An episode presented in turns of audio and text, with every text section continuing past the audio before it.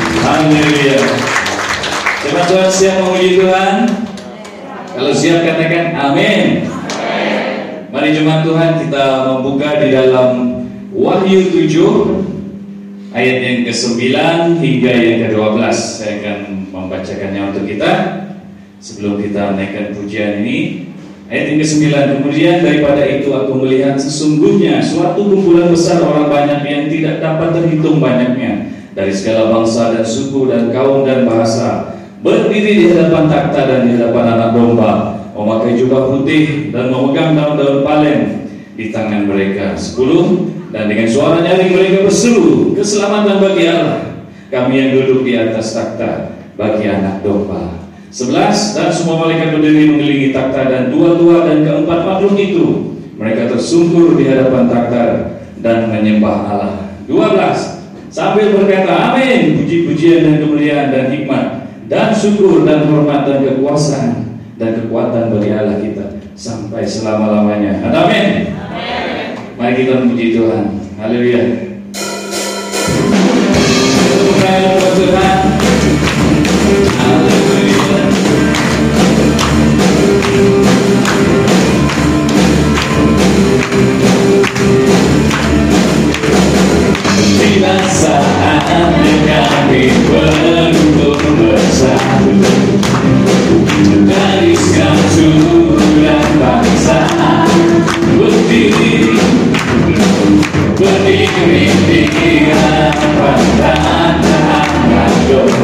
Just desire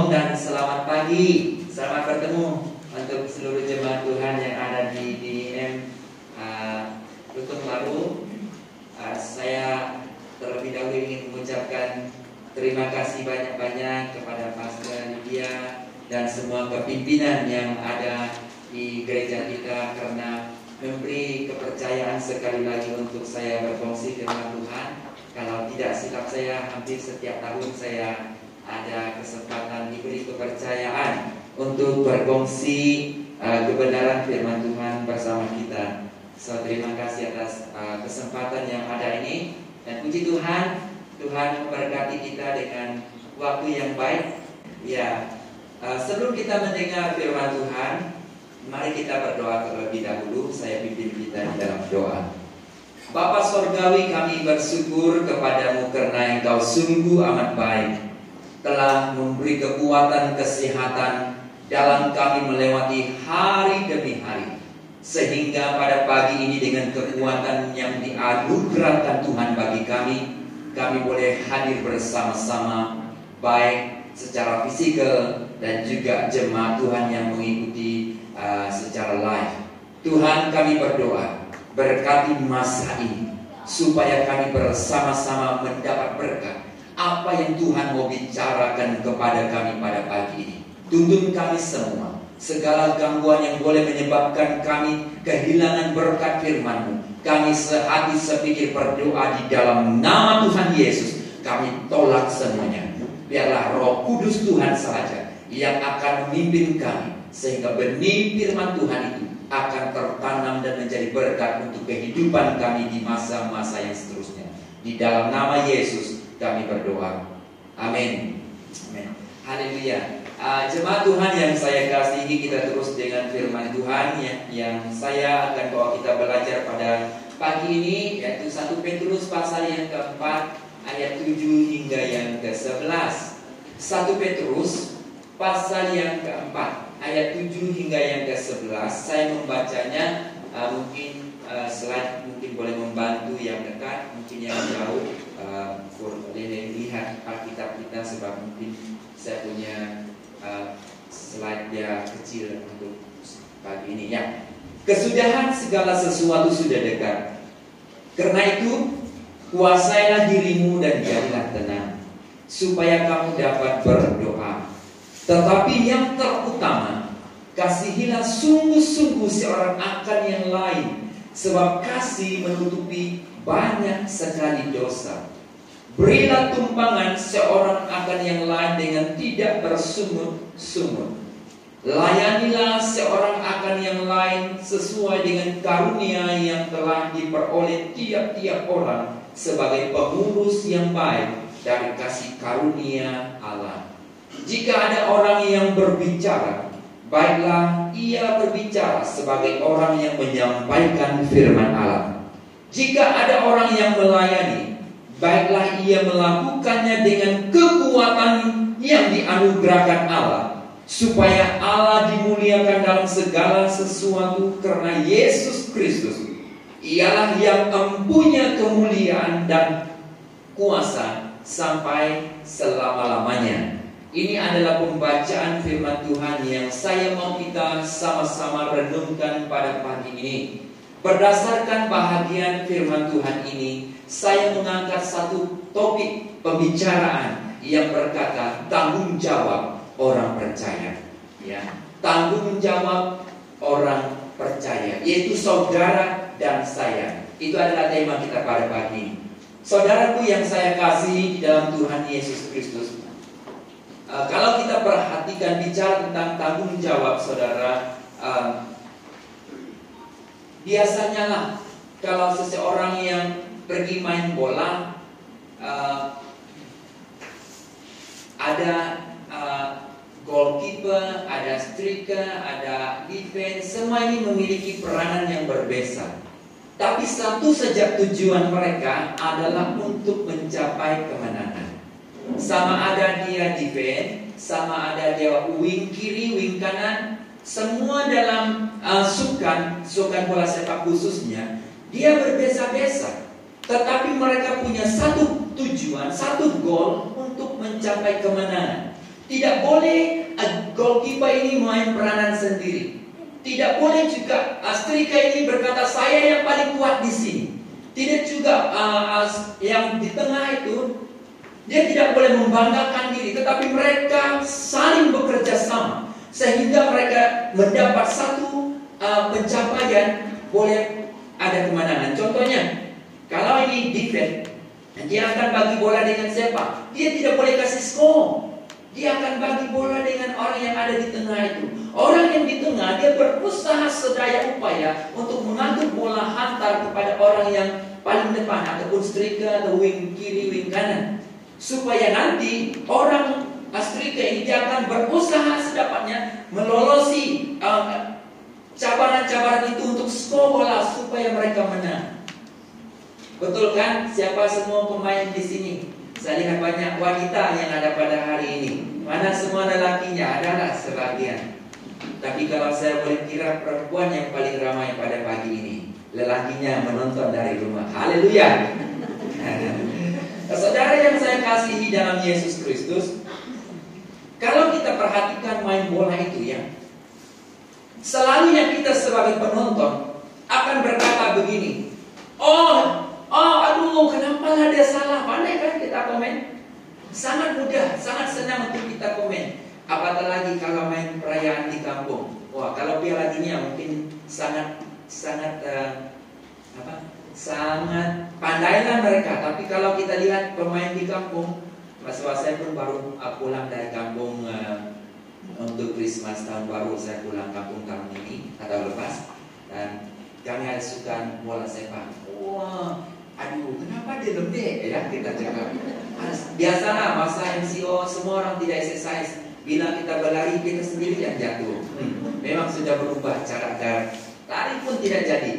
Kita sedang komen, tetapi saya mau bagi tahu, sebagai orang percaya tidak ada istilah penonton. Bahagia tanggung jawab orang percaya tidak ada istilah seorang pun menjadi penonton. Hanya boleh mengkritik. Tetapi semua kita memiliki bahagian peranan masing-masing. Yang setuju katakan amin. Jadi pada pagi ini, sesiapapun dan di mana pun Anda berada, sama ada melalui live streaming, saya mau mengingatkan saudara dan saya sendiri bahwa tidak ada seorang pun dikatakan istilah penonton, tetapi semua kita mengambil bahagian tanggung jawab ini. Dan memang uh, kalau kita kembali kepada tema SIB atau tema BIN pada tahun ini, yaitu berbicara bersatu menyambut misi Kristus. Bersatu menyambut misi Kristus. Siapakah yang harus bersatu? Siapakah yang harus menyambut misi Kristus? Adakah dia hanya hamba Tuhan? Adakah dia hanya sebagai pemimpin gereja ataupun hanya sekumpulan ibu-ibu pendoa atau hanya sekumpulan pemuda-pemudi yang yang aktif? Tidak. Tanggung jawab ini adalah semua orang percaya. Kalau kamu sudah percaya Yesus itu di bangkumu. Yang pertama yang kita lihat adalah terhadap diri sendiri. Apakah tanggung jawab yang pertama? Terhadap diri sendiri. Nah saudara yang pertama itu terhadap diri kita sendiri. Apa yang harus kita kuasai? Apakah yang harus kita kuasai terhadap uh, terhadap diri kita sendiri? Memang sebenarnya kalau kita perhatikan selalunya kita pikir kamu begini, kamu begini, kita sedang arahkan. Tetapi yang pertama dalam hidup kita yang adalah terhadap diri sendiri. Selama musim pandemik ini, kita bertanggung jawab terhadap kesehatan kita juga, betul tidak? Kita bertanggung jawab terhadap orang lain juga. Dan saudara, pertama terhadap diri sendiri itu menguasai apa yang perlu kita kuasai. Perkataan kita. Perkataan kita ini kan selalu berkata-kata setiap hari. Apa tanggung jawab terhadap diri sendiri? Kata firman Tuhan tadi, kuasai dirimu. Apa yang perlu saudara dan saya pikirkan untuk kuasai diri saya?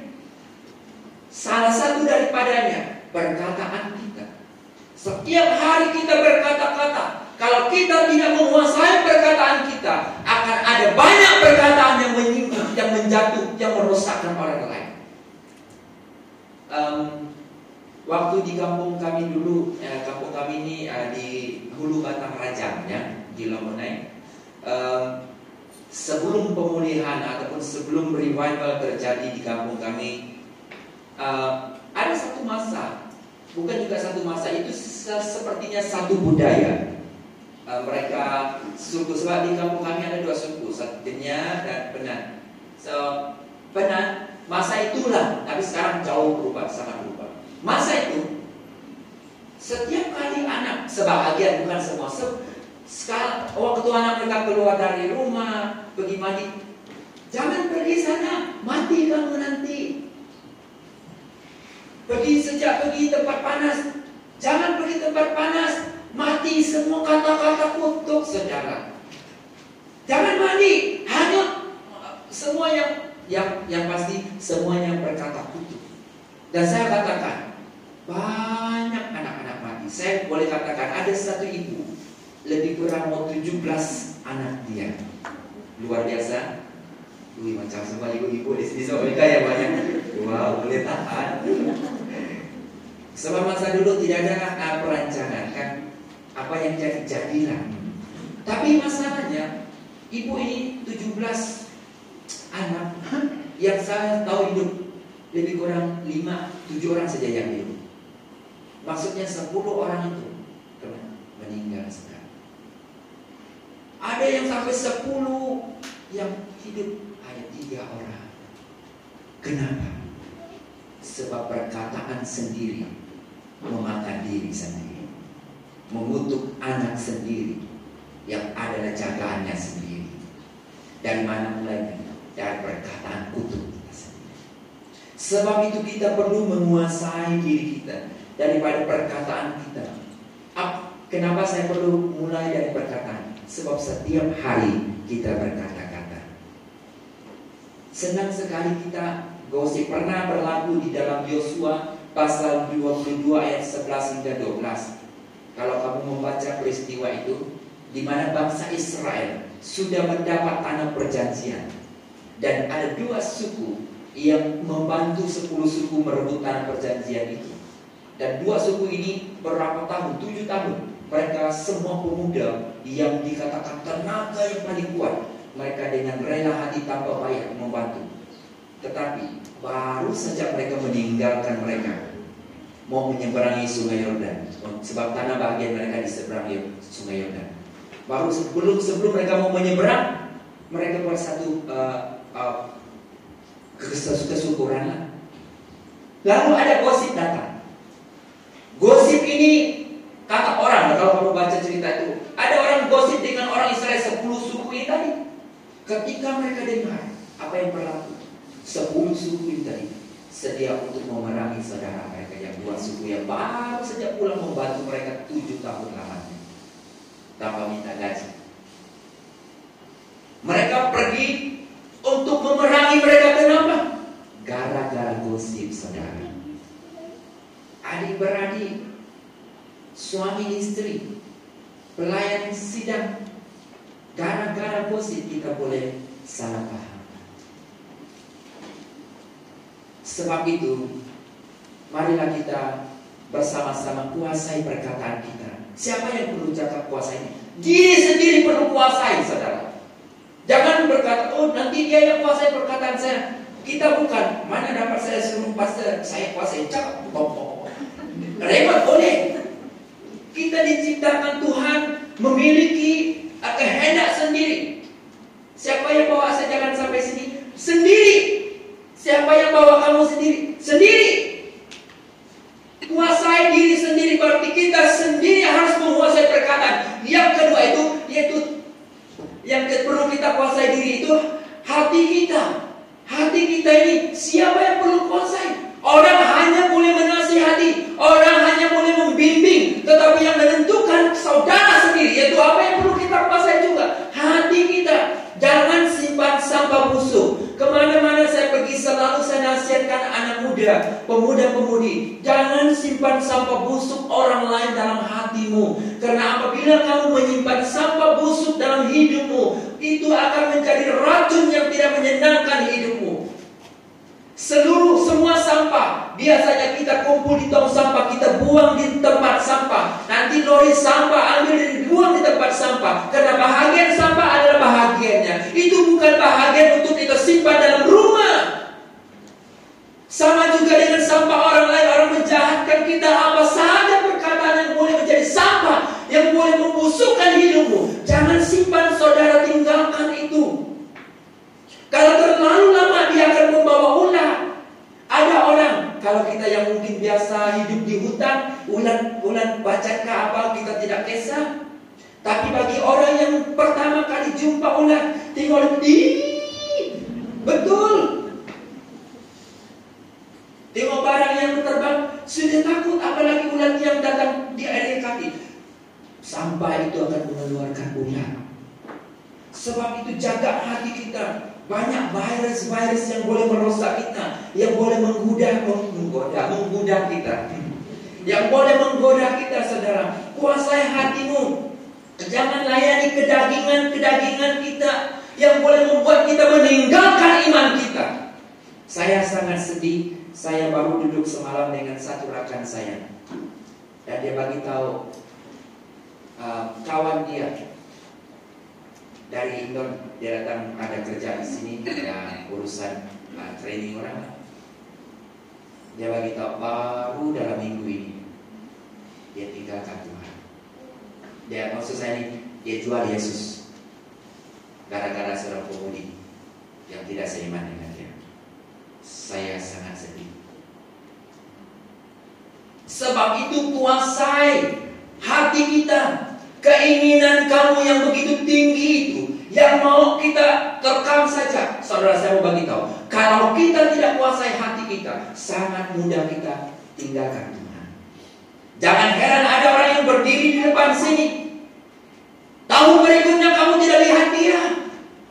Sebab itu, siapa yang bertanggung jawab? Saudara sendiri. Jangan menuju, oh salah dia apa saya macam ini. Setelah itu saya kata hati kita buang sampah orang lain. Jangan gara-gara sampah orang lain kita jadi susah. Sampah orang sampah orang lah. Dia bagi kita kita buang kenapa mau? Tahu maksud sampah? Kebusukan sesuatu yang tidak baik daripada orang dilemparkan kepada kita. Selain apa yang perlu kita kuasai, perbuatan kita. Ada ada pernah saya cerita di sini ada ilustrasi yang berkata seorang hamba Tuhan bahwa saudara-saudara jangan kita membalas kejahatan dengan kejahatan. Kalau ada orang tampar pipi kiri, berilah pipi kananmu. Memang senang juga bunyi ini.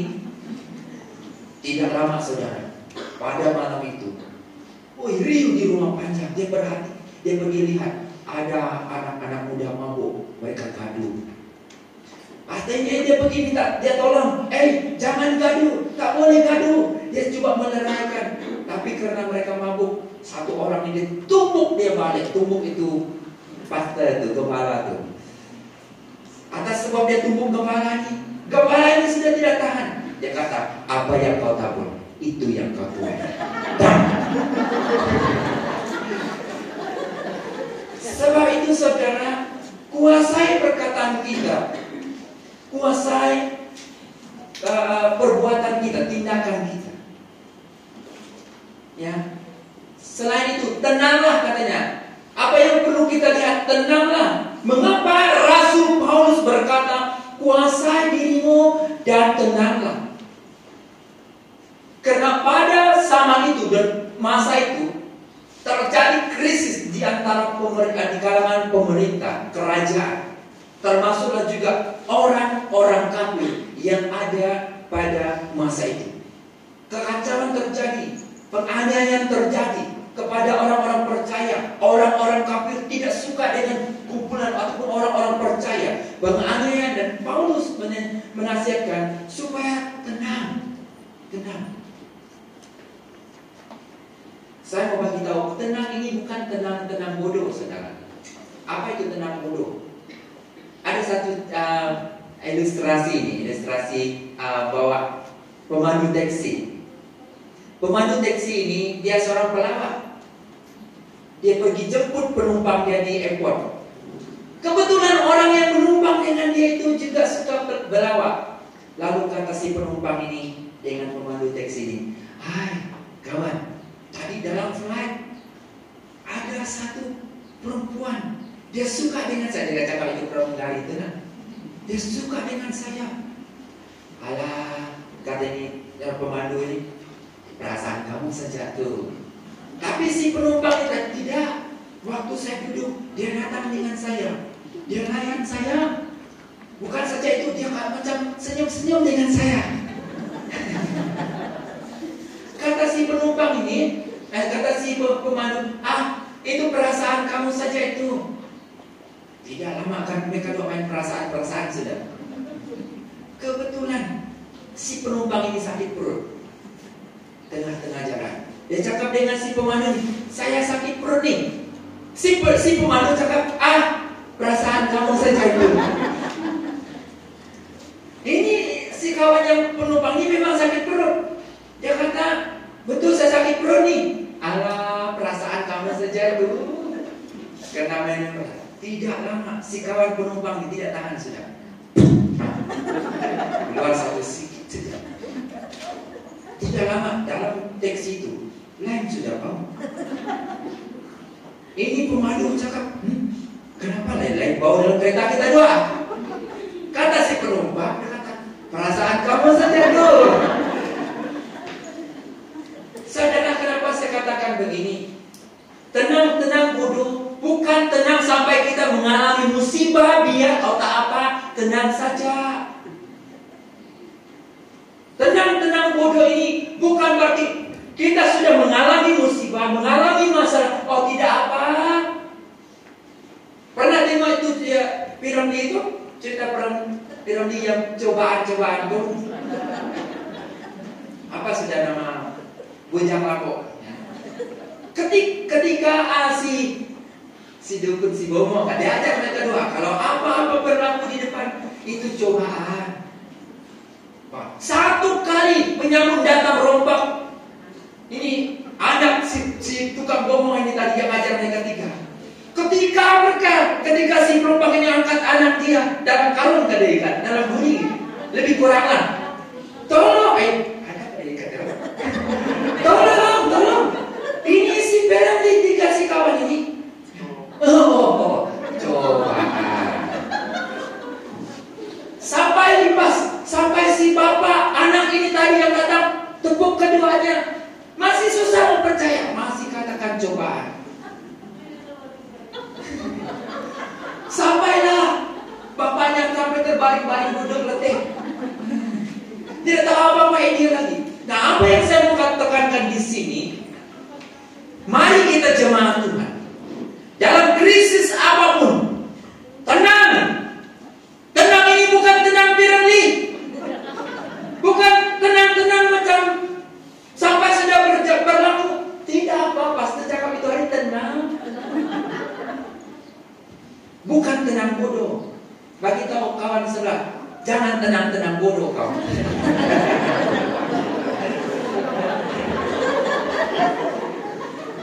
Kenapa dikatakan di sini? Sebab selalunya saudara, bila kita bertindak dalam keadaan emosi, selalu membuat keputusan yang tidak baik.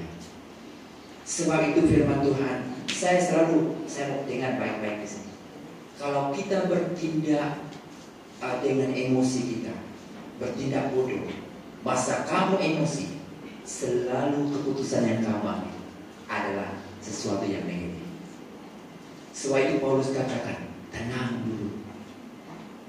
Kalau kamu gaduh, terus kamu mau mengambil keputusan masa emosi kamu panas, selalunya keputusan yang negatif. Saya selalu cakap dengan, saya selalu bila saya dengan istri saya, kalau ada masa kita tegang, saya akan berdiam dulu, ambil masa sendiri dulu. Sebab selalu kalau kamu meluap, contohnya kasar, saya marah, pasti marah. Masa ini pun mau selesai.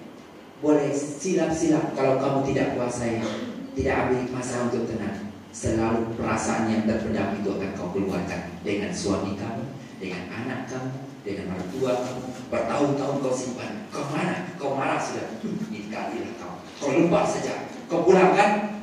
Baru dia tahu. Saya sudah keluar semua meriam saya. Aku dia tahu dia ingat saya siapa. Kadang-kadang begitu, tapi nanti kan dua hari lepas tiga hari. Kamu tenang, Pak. Kenapa saya begitu? Betul tidak? Sebab itu saudara tenang bukan berarti kita biarkan masalah. Tenang berarti firman Tuhan. Tenang supaya kamu dapat berdoa. Setiap kesulitan hidup kita, pergumulan hidup kita harus datang kepada Tuhan terlebih dahulu melalui doa. Saya sangat percaya sewaktu pandemi ini semua kita datang kepada Tuhan melalui doa. Jangan panik, tenang di hadapan Tuhan, berseru kepada Tuhan, luahkan hatimu kepada Tuhan, apa pun pergumulan, nangislah di hadapan Tuhan, seberat apa pun beban yang kau alami. Sebagai seorang anak berbicara kepada Bapak apa saja, demikian juga kita berbicara kepada Bapak kita. Apa saja pergumulan, kesakitan hidupmu, ketertekanan yang kamu alami, berseru kepada Tuhan. Yang mungkin tidak dapat kamu luahkan kepada ibu kamu, kepada orang tua kamu, kepada pemimpin kamu, kepada anak kamu, suami istri kamu, gereja kamu, datang meluah di hadapan Tuhan dengan tangisan. Amin. Yang kedua, tanggung jawab orang percaya adalah terhadap orang lain. Terhadap orang lain. Ayat 8 dan 9 kita boleh lihat di sana menjelaskan tadi yang baru kita baca. Dikatakan, nah, terus tekan lagi. Oke, nah, saudara, apa yang perlu kita bertanggung jawab terhadap orang lain? Tadi yang pertama terhadap diri sendiri, ya. Tanggung jawab kita terhadap diri sendiri. Yang kedua, terhadap orang lain, yaitu orang yang ada di sisi, di belakang, di depan, di kiri, kanan kita. Tak apakah tanggung jawab kita terhadap mereka? Firman Tuhan mengajar kita pagi ini yang saya percaya pastor dan pemimpin maka dalam sel grup selalu mengajak itu mengasihi satu sama yang lain. Sekali lagi mengasihi satu sama yang lain. Mengasihi sungguh-sungguh bukan mengasihi dengan kasih yang pura-pura. Saya mungkin pernah cerita di sini salah salah satu hobi saya memancing salah satu lah. Nah waktu saya pergi di Lawas dulu saya suka pancing ikan, ikan ikan udun. Ya, ada satu kolam, saya pancing ikan udun, ikan karuan, sorry. Bahasa bahasa roka Itu bahasa saya keluar. Ikan udun, ikan haruan. Ikan haruan ini satu petang ya, saya pergi pancing dan memang banyak saya dapat. Sebenarnya waktu petang itu dia mereka tidak makan, tapi saya simpan umpan, tahan dia waktu malam tuh, waktu pagi baru saya pergi lihat ada empat ekor ikan haruan, ikan udun. Hmm. Bahasa baru untuk kita pelajari. Itu ikan haruan. Ketika saya bawa pulang ke rumah, ada satu uh, beskom, beskom kan? Apa? Besen nasi. Ini bahasa bahasa kampung semua. Besar, besar besen itu. Saya simpan semuanya di dalam dan saya perhatikan ikan haruan itu tenang sekali.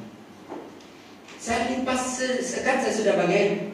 Saya boleh pegang mereka hanya siripnya saja yang Seolah-olah jangan peganglah. Seolah-olah begitu. Dan mereka boleh bersama-sama berdampingan. Wah bagus juga. Tapi waktu malam saya tidur, ketika waktu pagi saya perhatikan ada dua ekor mati, satu setengah mati, belum mati, satu yang paling kuat tidak apa-apa. Saya perhatikan apa yang berlaku semalam. Saya ambil yang dua ekor mati, banyak sisik-sisiknya terlepas. Rupa-rupanya malam itu mereka gaduh besar. Mereka berpura-pura di depan saya yang berkata, Pastor tidak apa, kami oke. Tapi waktu malam ketika saya sudah tidur, terjadi pergaduhan besar. Dua yang mati. Saya pikir main-main, saya buka perut dua ini, saya masalah. Ada dua ekor yang hidup. Dan waktu Pak, hari itu, sepanjang hari itu saya perhatikan keduanya, oke saja. Tidak ada masalah. Seolah-olah menyampaikan, kami oke pastor, kami damai. Tapi malam yang kedua, waktu saya bangun pagi saya perhatikan, sudah mati si kawan yang mau mati itu. Kenapa dia mati? Rupanya-rupanya yang paling besar ini tadi. Uh, dia buka semua jurusnya. Bagaimana membunuh si kawan saya masih hidup dengan saya ini? Saya tidak suka dari orang itu. Matilah dia. Dan baru saya belajar bahwa ikan udun saling memakan diri sendiri. Bapak mamanya seolah-olah menjaga anaknya. Anak mari masuk mulut kecil kamu nih hati-hati. Ada mangsa di luar. Ah, betul, ikan udun memang dia buka mulut untuk anaknya berlindung di dalam mulutnya. Tapi tidak lama dia telan anaknya. Mengasihi orang lain. Jangan macam udun. Bagi tahu kawan kamu jangan macam udun. Jangan macam ikan haruan. Di gereja, ya pastor, oh ya adik, ya abang, ya, ya saudara, pulang di luar gereja. Kamu tahu kah? Kau tengok semuanya tadi ya? Kita senang saya dengan dia. Kamu tahu tadi? Waktu dia saya tak cucu, di depan? Eh, jangan macam ikan udun. Mengasihi ini, kita mengasihi satu sama yang lain. Siapa pun mereka saudara, tanpa memberi saran. Kalau dia tidak mengasihi saya, macam mana saya mau mengasihi dia pastor? Oh, pada firman Tuhan membantu satu sama yang lain dengan tidak bersungut-sungut. Saya percaya gereja kita ini banyak keterlibatan kita membantu orang. Apatah lagi semasa pandemi ini. Berdoa untuk orang. Dan mungkin ada sebagian gereja, sebagian jemaat ataupun gereja yang mengeluarkan apa yang ada pada gereja, pada diri dia sendiri untuk membantu orang lain. Tania dan puji Tuhan. Saudara yang saya kasih dalam Yesus Kristus. Kalau kita lihat sedikit gambar ini kan, ini gambar uh, orang Samaria yang dikatakan dalam Alkitab orang Samaria yang murah hati. Ada tiga kategori orang yang melewati orang yang dipukul oleh penyamun ini sebenarnya. Orang yang pertama itu imam. Ketika imam datang, imam ini saya gambarkan dia adalah hamba Tuhan. Ketika dia pergi, dia lihat, dia sengaja pura-pura tak tahu. Dia tahu, pura-pura tahu. Orang yang kedua datang, orang Lewi. Gambaran ialah orang percaya. Ketika dia lihat orang yang setengah mati ini tadi, dia pura-pura juga tidak tahu. Dan orang yang ketiga orang Samaria. Orang Samaria bukan orang yang memiliki hukum Taurat yang yang mengajar tentang kasih. Tetapi dia memiliki kasih. Dan dia datang. Dia ada lain, mungkin dia ini orang kaya. Dia ambil uang dia. Seluruh masa dia, dia ambil untuk membantu orang yang dipukul kita. So apakah yang kita pelajari? Kita bukan menilai dengan status, tapi mari kita belajar seperti orang Samaria ini, mengasihi satu sama yang lain. Kalau ada orang yang memukul kita, mungkin mencaci maki kita, tidak menerima kita. Apakah respon yang kita harus buat? Mengasihi mereka. Justru Petrus berkata begini, bertanya kepada Tuhan Yesus, berapa kali saya harus mengampuni saudaraku? Ada ketujuh kali, saudara. Tujuh kali luar biasa, oh. Betul kan? Tujuh kali mengampuni orang yang buat salah terhadap kita itu luar biasa bagi saya. Selalu kita sebagai manusia nih, dia buat salah. Oke, saya maafkan. Jaga Lepas ini. Tiga kali. Oke, ini saya wani kamu. Kalau buat lagi jaga. Betul tidak? Siapa ada pengalaman? Kalau buat lagi jaga, ini terakhir saya. Hmm. Tuhan Yesus mengajar kita bukan tujuh kali, tapi tujuh puluh kali tujuh. Wow, berarti kamu berjalan dalam penuh pengampunan, mengasihi orang, terima orang.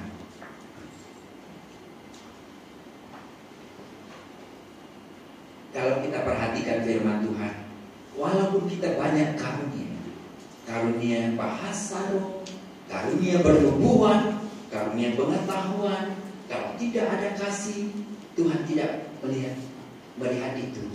Tapi Tuhan mau melihat kasih yang ada pada kita. Dan saudara yang saya kasihi di dalam Yesus Kristus, tanggung jawab orang percaya. Semua kita mengasihi satu sama yang lain. Amin. Mungkin ada salah paham. Saya mau beritahu, siapa yang berpotensi yang menyakiti kamu? Dia bukan orang jauh. Selalunya orang yang berpotensi, berpotensi menyakiti kita adalah orang yang dekat dengan kita. Sebab dia yang paling banyak dengan kamu. Kalau istri kamu mungkin dia yang paling berpotensi menyakiti. Suami mungkin. Kalau dalam kepimpinan gereja ya mungkin kepimpinan yang menyakiti kepimpinan. Mana ada orang kaya cemburu dengan orang yang yang uh, buang sampah?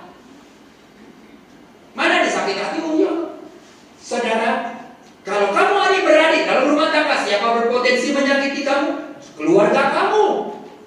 Sebab itu saudara, hari ini mengajar kita untuk saling mengasihi satu sama yang lain. Haleluya. Pulang kita. Kalau ada sesuatu yang belum selesai, selesaikan. Jangan lambat-lambat. Jangan seperti sampah buruk tadi, busuk tadi. Oke, yang terakhir di sini. Tanggung jawab kita. Yang terakhir adalah terhadap Tuhan. Amanat agung Tuhan Yesus ataupun misi Atema BIM Serau tahun ini menyambut bersatu menyambut misi Kristus. Di mana Tuhan mau kita semua mengambil peranan dalam melayani dia. Apakah tanggung jawab kita terhadap Tuhan sebenarnya? Saya sudah jawab. Kalau kamu berbicara, baiklah kamu berbicara seperti menyampaikan firman Tuhan. Dan kalau kamu membaca ayat 10 dan 11 ini jelas. Apa pun karunia yang ada padamu, kelebihan yang ada padamu, pakai itu untuk melayani Tuhan, menjadi berkat membawa kabar baik, mengenalkan Yesus kepada orang lain. Mungkin ada prinsip sebahagian orang begini. Yang melayani Tuhan adalah pastor dan pemimpin gereja yang telah dipilih tahun ini. Mungkin kita ada prinsip yang begini, tapi saya percaya gereja ini tidak seperti memiliki prinsip yang begini. Tanggung jawab orang percaya, yaitu yang ketiga itu terhadap Tuhan itu yaitu semua kita yang bertanggung jawab. Semua kita tidak ada istilah penonton ya, tidak ada istilah penonton. Setiap hari seperti saya katakan tadi, kalau kamu berbicara, berbicara seperti menyampaikan firman Tuhan. Berbicara seperti menyampaikan firman Tuhan. Perkataan kita mencerminkan hidup kita. Hidupmu hari ini, esok lusa adalah khotbah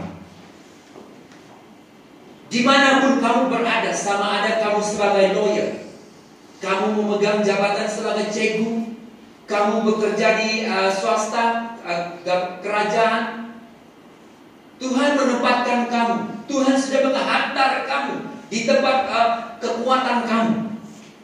supaya kamu menjadi korban untuk mereka. Bukan semestinya harus berdiri di depan mereka saudara-saudara bertobat tidak. Tetapi gaya hidup, perkataan, keberadaan itu adalah mereka.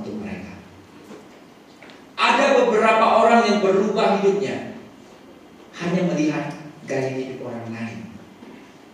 Oh dia ini kuat semuanya. Oh dia ini kuat berdoa. Oh bagus perkataan. Orang mulai senang dengan kamu. Tak perlu khotbahku. Banyak-banyak khotbah. Tetapi bila pembawaan hidup kita. Contohnya hari ini. Contoh hari ini. Saya khotbah bagus-bagus. Nanti pulang nanti. Saya cakap dengan pastor. Kau tengok jemaat kamu tuh. Tidak bagus mereka. Apa perasaan pastor? Apa gunanya khotbah? Ini pastor ini tak guna ini. Pasti tidak ada perasaan. Sama juga. Kalau kita banyak-banyak kata.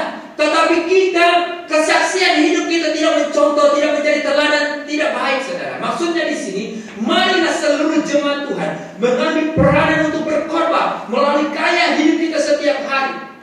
Contohnya, kalau kamu pergi minum di luar hari esok kamu menceritakan kebaikan Tuhan, kamu membangun, kamu berkata-kata yang baik sehingga rekan di sebelah kamu rasa terdorong. Itulah khotbah.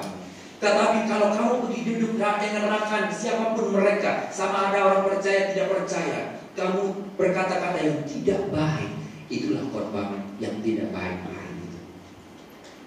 Mari jemaat Tuhan, apa pun kapasiti yang Tuhan percayakan dalam hidupmu, kekuatan yang ada pada kamu, pakai untuk menjadi berkat melayani Tuhan.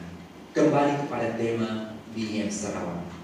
Bersatu menyambut misi Kristus. Bersatu berarti apa pun level hidup, sama ada kaya miskin, sama ada tinggi pangkat atau tidak tinggi, harus bersatu menyambut misi Kristus. Misi Kristus adalah pergi kepada orang yang belum mengenal Tuhan. Bagaimana kita pergi? Firman Tuhan ini pagi ini berkata, kalau kamu berbicara, baiklah kamu berbicara seperti orang yang menyampaikan firman Tuhan. Bagaimana seperti menyampaikan firman Tuhan? Kata-kata yang mendorong, kata-kata yang membangun, kata-kata yang positif. Saya ada satu grup, eh, kebetulan grup itu memang ramai. Baru-baru uh, minggu ini ada krisis grup itu, ada krisis. Krisis apa? Karena ada satu kumpulan suka main. Ber, uh, kata orang tuh kisok ke apa tuh sudah main jenaka. Suka berjenaka. Sampailah orang yang berjenaka ini dia kata dengan beberapa orang bujang yang sudah lebih kurang mau lipas sudah dia punya ketawa sudah yang sudah umurnya sudah itulah sudah meningkat bukan yang ya. ya. Nah, sampai si kawan yang menceri, yang ini berlapa ini tadi yang bukan yang apa tadi? Berjenaka ini tadi sampai sebut nama. Ih, kalau kamu tidak pandai, mari kami ajar. Macam-macam lah. Biasalah bapak yang suka main-main nih. Dia punya mainan nih lebih kepada keluarga-keluarga yang Nah, paham-paham lah bapak-bapak tua yang jadi akhirnya orang muda ini tadi, pemuda ini tadi sakit hati sudah. Dia lama dia message dalam grup, dia sebut nama-nama berapa orang yang main dia. Kamu orang jangan main-main, kami ini hati-hati. Kalau mau main jangan sebut nama kami. Oh tidak lama ada satu muncul sama sini sedang. Hmm. Saya diam saja dulu. Apa saya bercakap dengan mereka ini? Saya ini anak, sebab dalam tu orang tua banyak. Nah, akhirnya saya cakap lah. Kita ini memang suka main. Ada masa kita silap bermain. Kalau kita main, pergi main bola sepak, kita mau enjoy sebenarnya. Kamu main betul tiba-tiba ter tertendang kaki si kawan. Lebih kurang begitulah kita. Ada yang berkata silap. Tapi yang paling penting di sini, minta maaf itu penting. Sebab bukan sengaja mungkin bagi dia eh, masih oke, okay. Nanti dia berpikir, kenapa begini, kenapa? Ya betul, saya singkatkan cerita di sini.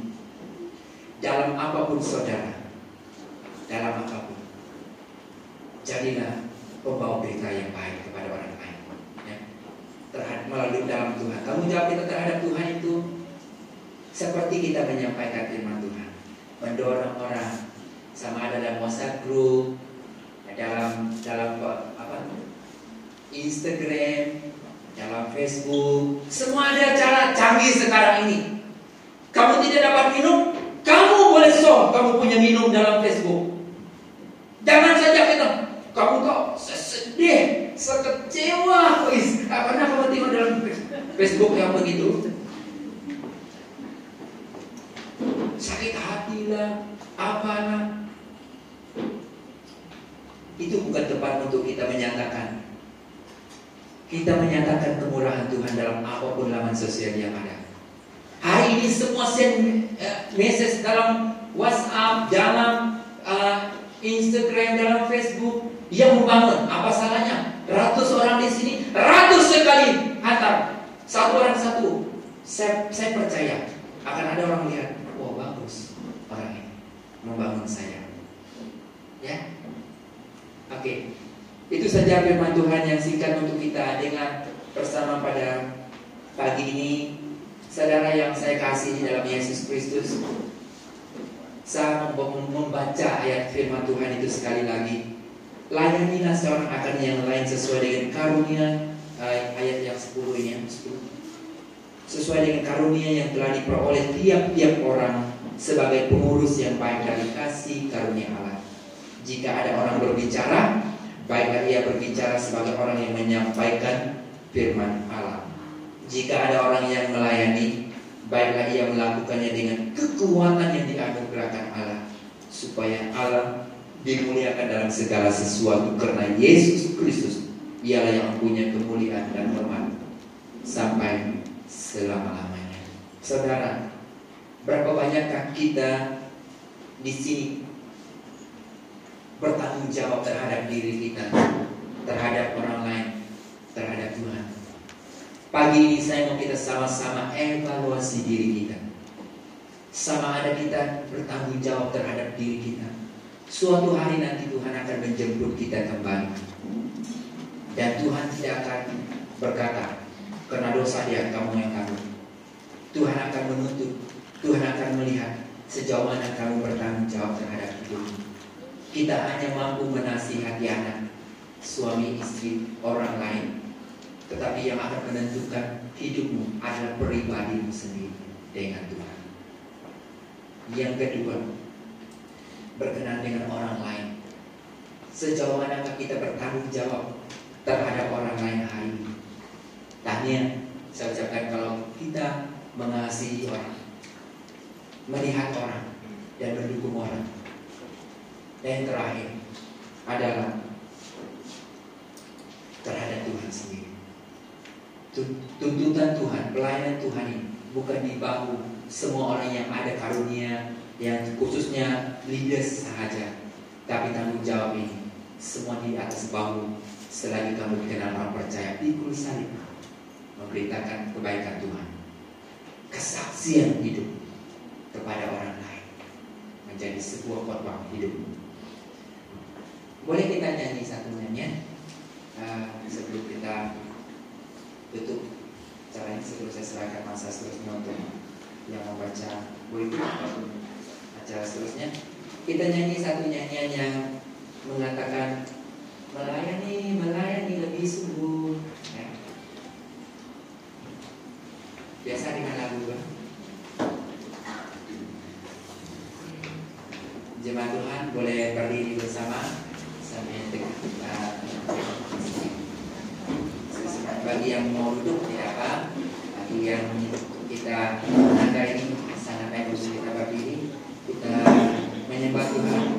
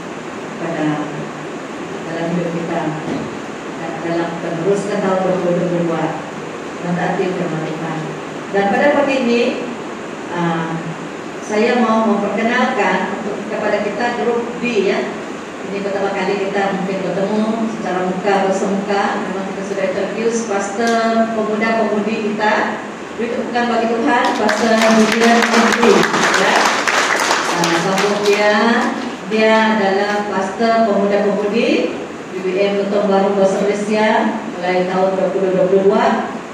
Uh, dia uh, dari Longtra, okay.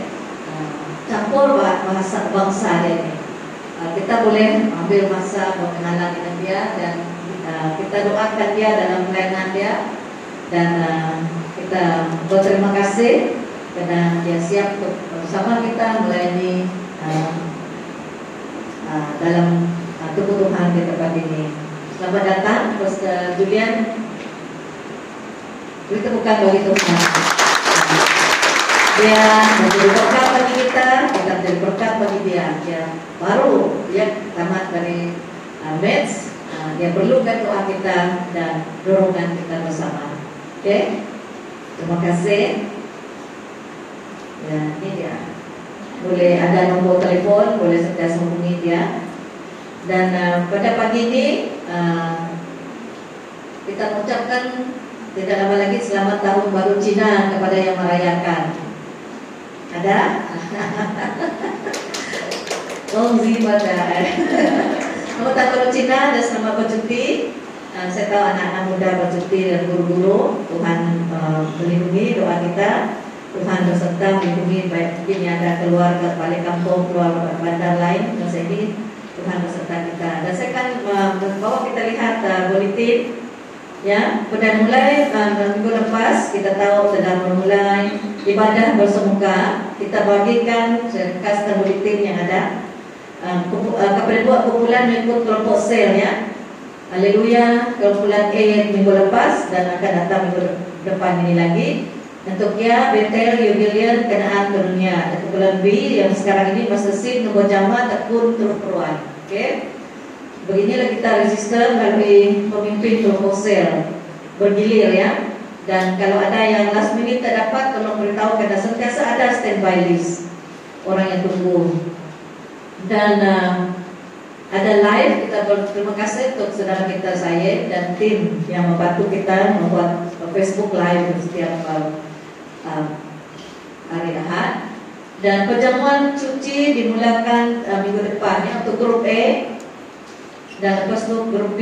Disediakan roti dan uh, roti dan air dari belakang ambil dari sana. Itu kita buat seperti dulu ya. Dan persekutuan doa dijalankan secara bersemuka. Sekarang kita mengadakannya pukul 8 malam Selasa di gereja Lotong Baru. Ya gereja asal kita ya. Di sana kita bertemu yang uh, sehat yang free boleh datang berdoa bersama-sama untuk mendoakan satu dengan lain doakan perkara doa. Dan sekiranya kita perlu pelayanan uh, sila hubungi pastor, penatua dan uh, majlis gereja okay, dan ketua dekan dan uh, untuk uh, pembaptisan sekiranya anda berumur 12 tahun ke atas belum dibaptis siap untuk dibaptis sila beri nama kepada uh, ketua kelompok sel anda ataupun kepada saya. Kita akan mengadakan kelas pembaptisan dan kita mengikut SOP harus mencari tempat di luar uh, uh, gereja ya. Artinya di tempat terbuka kita pergi beach kan di laut kan kita tahu ya.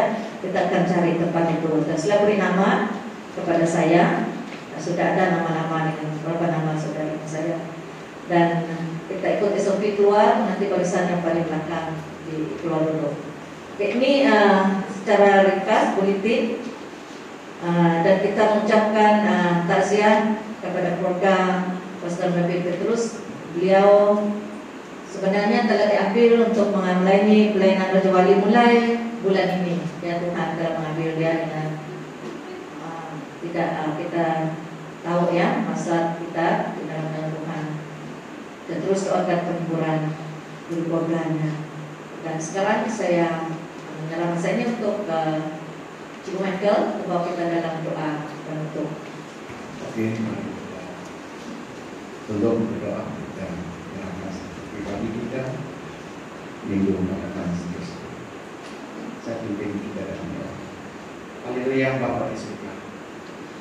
Tuhan kami sangat bersyukur karena kesempatan cukup indah yang kami dan kami tahu Tuhan Engkau yang telah menuntun kehidupan kami sepanjang hari-hari yang berlalu dan pada saat pagi ini Tuhan kami itu bersuka cita oleh karena kami dapat bertemu secara fisikal di sini. Dan inilah yang Tuhan kami inginkan di dalam kehidupan kami untuk bersama untuk memuliakan dan mengagungkan. Dan pada pagi ini Tuhan kami sangat bersuka cita dapat bersama-sama untuk memuji memuliakan Engkau dalam puji-pujian kami karena semuanya itu Tuhan adalah untuk meninggikan dan memuliakan nama Tuhan saja. Terima kasih Bapak di surga dan Tuhan. Pagi ini juga kami sangat bersyukur karena firman-Mu yang telah dikaburkan dengan tengah kami. Kami tahu Tuhan Engkau telah memutuskan hamba-Mu untuk menyampaikannya pada pagi ini kepada kami. Dialah Yesus yang disampaikan pada pagi ini Tuhan tertanam di dalam jiwa kami masing-masing dan dialah kami dapat praktikkan itu menurut yang dalam rencana Tuhan kehidupan kami. Guna pakai kami Tuhan agar kami Tuhan menjadi berkat kepada orang lain. Biarlah Tuhan apa pun yang kami laksanakan lakukan di kehidupan kami menjadi teladan dan menjadi berkat kepada orang lain. Baik kepada pribadi kami sendiri, kepada orang lain, bahkan Tuhan di hadapan Engkau sendiri. Terima kasih Tuhan Yesus terpujilah namamu dan kami terus menyerahkan Tuhan hambamu pastor yang telah menyampaikan pada pagi. Engkau terus memberkati dia guna pakai dia Tuhan mengikut dan dia dengan rencana Allah sendiri. Dan Tuhan pada hari-hari yang akan datang ini Tuhan, kami serahkan setiap pribadi kami Tuhan di dalam tangan Jemaat di mana pun mereka akan bergerak keluar pada minggu hadapan waktu cuti ini Tuhan, kami istirahat dan serahkan semua pribadi kami Tuhan di dalam perlindungan Allah yang telah membukusi kami Tuhan, menaungi kami dan apa pun cabaran yang kuasa kami tetap Tuhan yang menaungi. Terima kasih Bapak di surga. Dan sebentar kami akan keluar di tempat ini Tuhan Engkau terus memimpin kami, menuntun kami, menyertai perjalanan kami Tuhan. Di mana pun kami akan tertuju Tuhan, kami percaya Tuhan Engkau tetap bersama dengan kami. Terima kasih Bapak di surga bagi jemaat yang bersama uh, dalam kebaktian secara lain online ini Tuhan kami percaya Tuhan Engkau juga terus memberkati mereka.